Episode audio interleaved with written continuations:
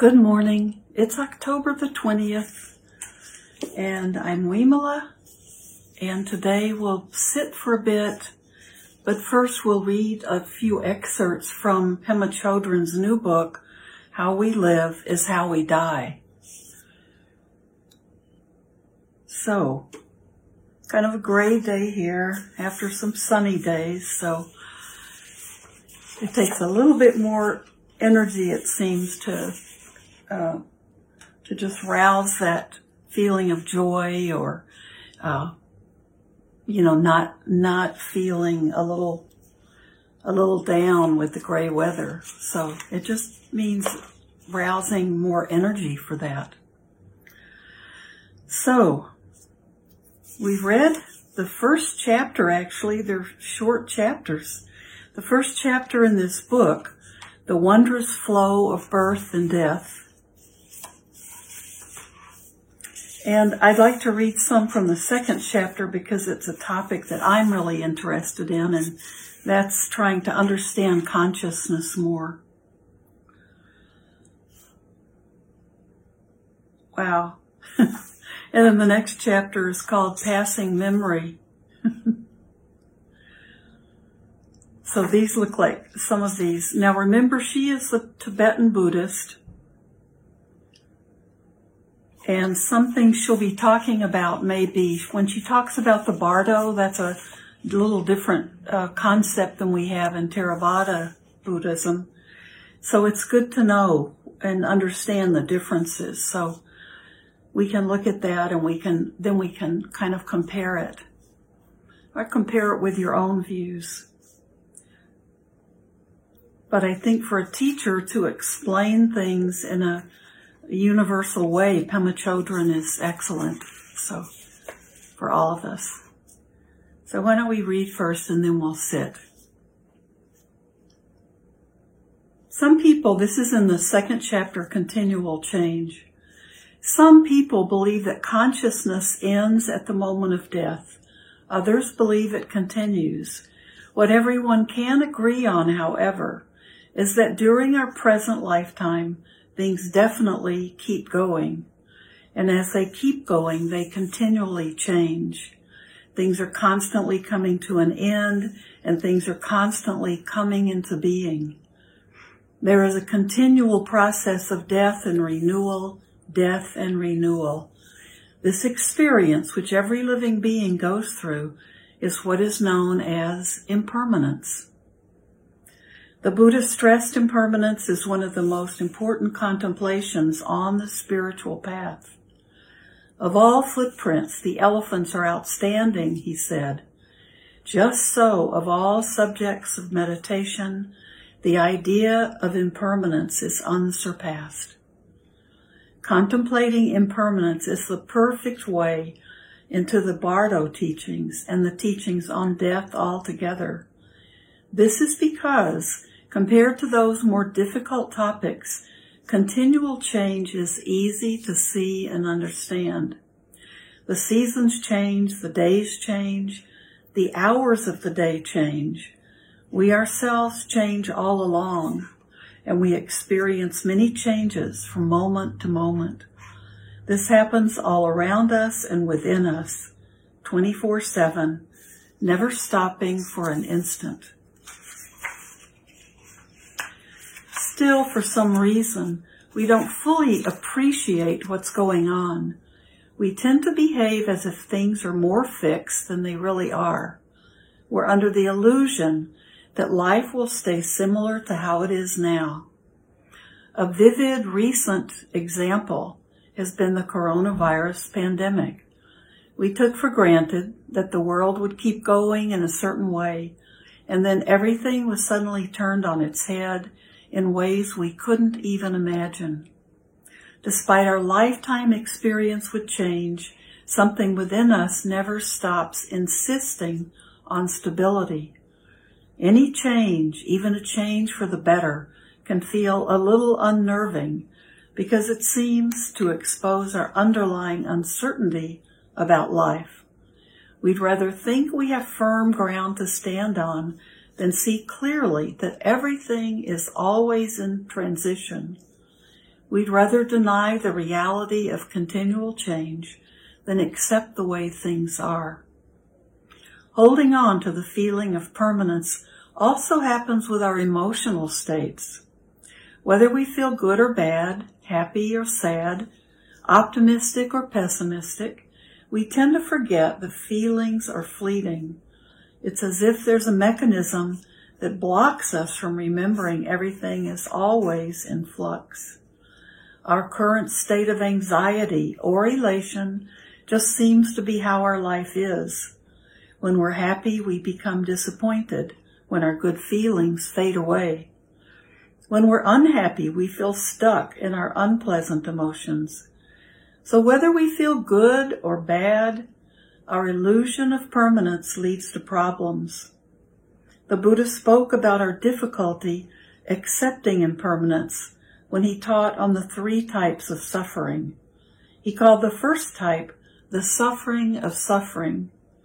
This is the blatant agony of war, starvation, terrifying environments, abuse, neglect, tragic loss, or a series of severe diseases. It's what we usually think of when we talk about pain or suffering. so that's the first type of pain, of suffering of dukkha. The people and animals who are in these situations go from one suffering to the next with hardly a break. Some people are fortunate enough not to be experiencing the blatant suffering of suffering. Excuse me. Compared to what others are going through, currently things are pretty good. But we still have the pain that comes from the fact that nothing lasts. We experience delight, but it alternates with disappointment. We experience fulfillment, but it alternates with boredom. We experience pleasure, but it alternates with discomfort. This alternation and all the hope and fear it brings up is itself a great source of pain. This second type of suffering, which the Buddha simply called the suffering of change, lurks in our gut as the painful knowledge that we can never really get all that we want. We can never get our life to be just the way we want it to be once and for all. We can never reach a position where we're always feeling good. We may sometimes feel comfortable and satisfied, but as my daughter once remarked, that's the problem. Because things go well for us just often enough we keep coming back to the false hope that we could keep it going that way. We think, if I just do everything right, I can always feel great. I think this is some of what's behind drug abuse and all our other addictions. The underlying addiction is to this dream of lasting pleasure and comfort. All the world's religions and wisdom traditions speak about the futility of striving for happiness by investing ourselves in things that don't last. When we hear these teachings, they don't surprise us, and for a while we may even feel convinced by them. We may even start to think it's ridiculous to strive for happiness in such a fruitless way. But as soon as we think of a new thing we want, all this wisdom tends to go out the window. And then it's just a matter of time before impermanence spoils our brand new thing. Even if we don't spill coffee on it the morning after it arrives, our pleasure fades away sometime in the not too distant future. The classic example is falling in love. In the beginning, it's the greatest high there could ever be, from there, it can easily turn into the greatest disappointment. When the high fades away, if the lovers want to stay together, they need to overcome their disappointment and go deeper with their relationship. Many couples manage this transition, transition beautifully, but even so, that initial absolute pleasure of two people falling in love is over. The third type of suffering, known as all pervasive suffering, happens at a deeper and subtler level than the first two. This is the constant discomfort, discomfort that comes from our basic resistance to life as it really is. We want some solid ground to rely on, but that's just not in the cards. The reality is that nothing ever stays still, even for an instant. When we examine very closely, we see that even the most apparently stable things are constantly changing. Everything is on the move and we never know which direction things are headed. If even mountains and boulders are unpredictably moving and changing, how can we find security in anything? This constant feeling of groundlessness and insecurity quietly pervades every moment of our life. It is the subtle discomfort that underlies both the suffering of suffering and the suffering of change. Again, we can look at falling in love. A big part of the thrill is the freshness this new love brings to our life. Our entire world feels fresh. But as time goes on, we start wanting everything to remain exactly the way we like it to be. This is when all pervasive suffering rears its head and the honeymoon phase comes to an end. As the freshness fades away, the lovers begin to notice certain things, such as how the other one is stingy or overcritical. Somehow the veil is lifted and they begin to find each other irritating just for being how they are. What often happens next is they start trying to improve each other, to make their partner shape up. But that approach only makes things worse. The only way relationships really work is when both people are ab- able to let things be and work with each other as they are. This means overcoming some of their general resistance to life as it is rather than life as they want it to be. We often hear people say things like, don't worry, it will all work out. I've always taken this to be an attempt to reassure us that things will eventually work out the way we want them to be. But so much of the time we don't get what we want, and even when we do, our pleasure is only fleeting. And much of the time we get what we don't want. Ah, the vicissitudes of life. Trungpa Rinpoche had a saying about this, trust not in success, trust in reality. Believing things will work out the way we want them to is trusting in success. Success on our terms. But from our own experience, we know very well that success is unreliable. Sometimes things do work out in the manner we like. Sometimes they don't. Trusting in reality is a much more open and relaxed frame of mind. Reality is going to take place one way or another. We can count on it. It is actually very profound and at the same time completely straightforward. Reality refers to things just as they are, free of our hopes and fears. Knowing this to be the case, we can be open to pleasure and pain, success and failure, as opposed to feeling subjected to a personal vendetta when we don't get the job, when we don't get the partner, when we get sick. This is a radical approach. I'll read that again. This is a radical approach. It goes completely against our conventional way of looking at things. We can be open to both the wanted and the unwanted. We know that they will change just as the weather will change. And like good and bad weather, success and failure are equally part of life. All pervasive suffering is our constant struggle against the fact that everything is wide open, that we never know what's going to happen, that our life is unwritten and unfolds as we go along, and that there's very little we can do to control it. We experience this struggle as a persistent hum of anxiety in the background of our life. This all comes from the fact that everything is impermanent.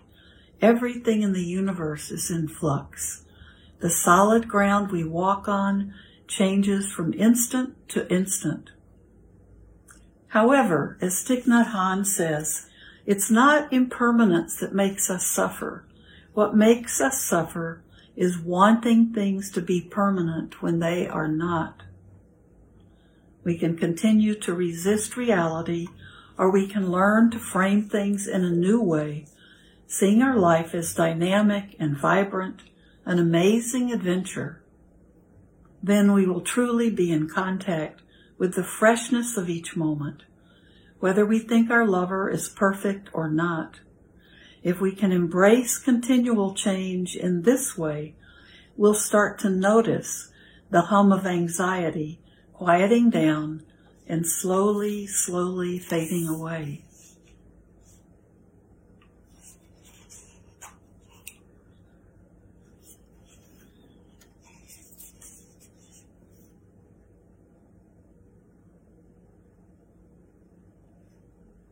So, contemplating impermanence is the perfect way into these teachings. And we can all do it. We can all meditate on uh, impermanence. So that was less on uh, that was less on consciousness. So she starts out saying, some people believe that consciousness ends at the moment of death. Others believe it continues.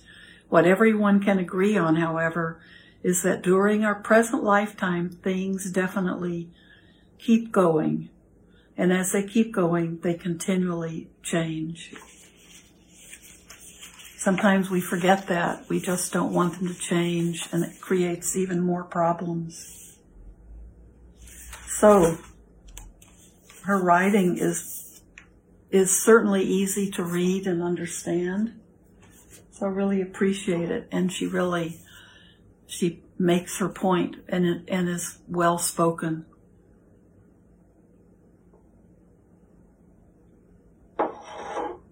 So why don't we sit and we can contemplate impermanence. So if you just allow yourself to just be aware of impermanence while we sit. Notice how your breath changes, and maybe you go from feeling cold to hot, or comfortable or uncomfortable. You may feel relaxed one moment, and suddenly something begins to uh, make you feel restless. You want to get up and go check the mail or something. Or you might just feel like you want to itch. Uh, whatever, just think about how these things are all marks of impermanence. Think about impermanence in your life. So contemplating. So we're going to meditate on impermanence. So we don't have to think about it. What we can do is see it around us and in us and observe it arising or observe uh, if we're feeling, if we start feeling like I'm in the perfect position, and then all of a sudden see it change. Just see how everything changes. So we don't have to think about it. We let's observe it in our bodies and and around us as we as our senses make contact with the world. So,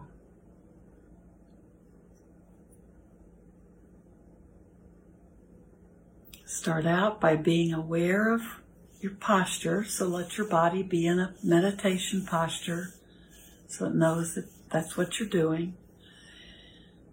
And then be aware of your breath because we always can come back to the breath. So we stay aware of the breath so we know that's our anchor to come back to if we start daydreaming or get sidetracked into thinking. Any thinking, we can just let it rise up and pass away. We are just observing impermanence.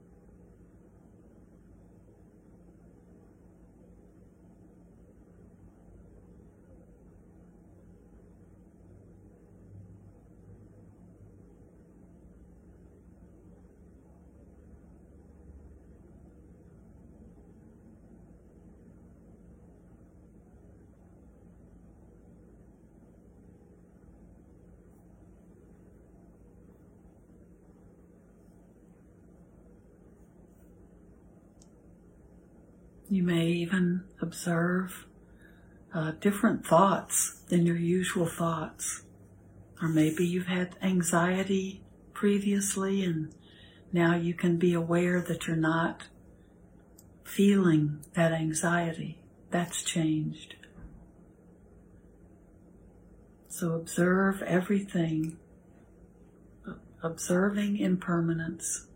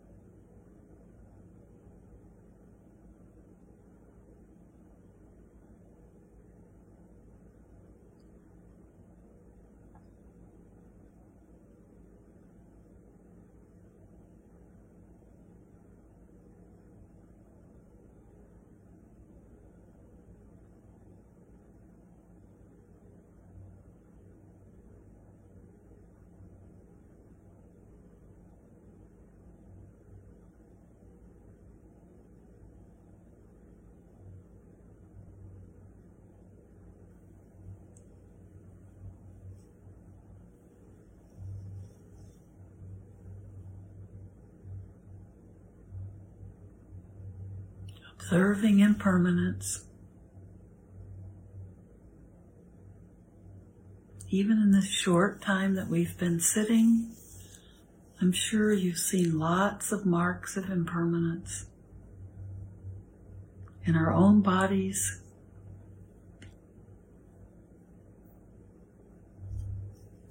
Maybe there was a sound bothering you and that just disappeared. Maybe the temperature's gone from being too cold to just right or too warm to too cold.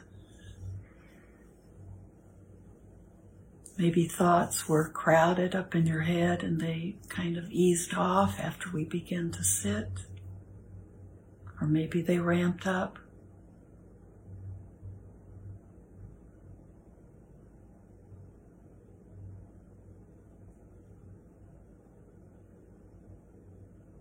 Just sitting or staying in one position may have started out to be comfortable and changed.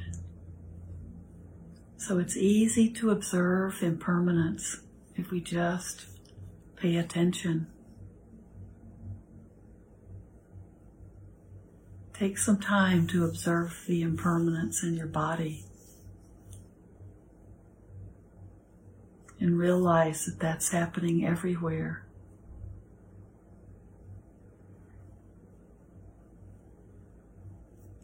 So as we end our time together, may everything we do and say and think today be for our benefit, not only for our own benefit, but for the benefit of all other sentient beings everywhere. So thank you. Thank you for being a part of my practice. And uh, if you're getting a lot of uh, freezes and breaks, it, maybe you're getting them right now. But sometimes if you wait to watch or listen, a lot of those uh, are gone after everything gets downloaded.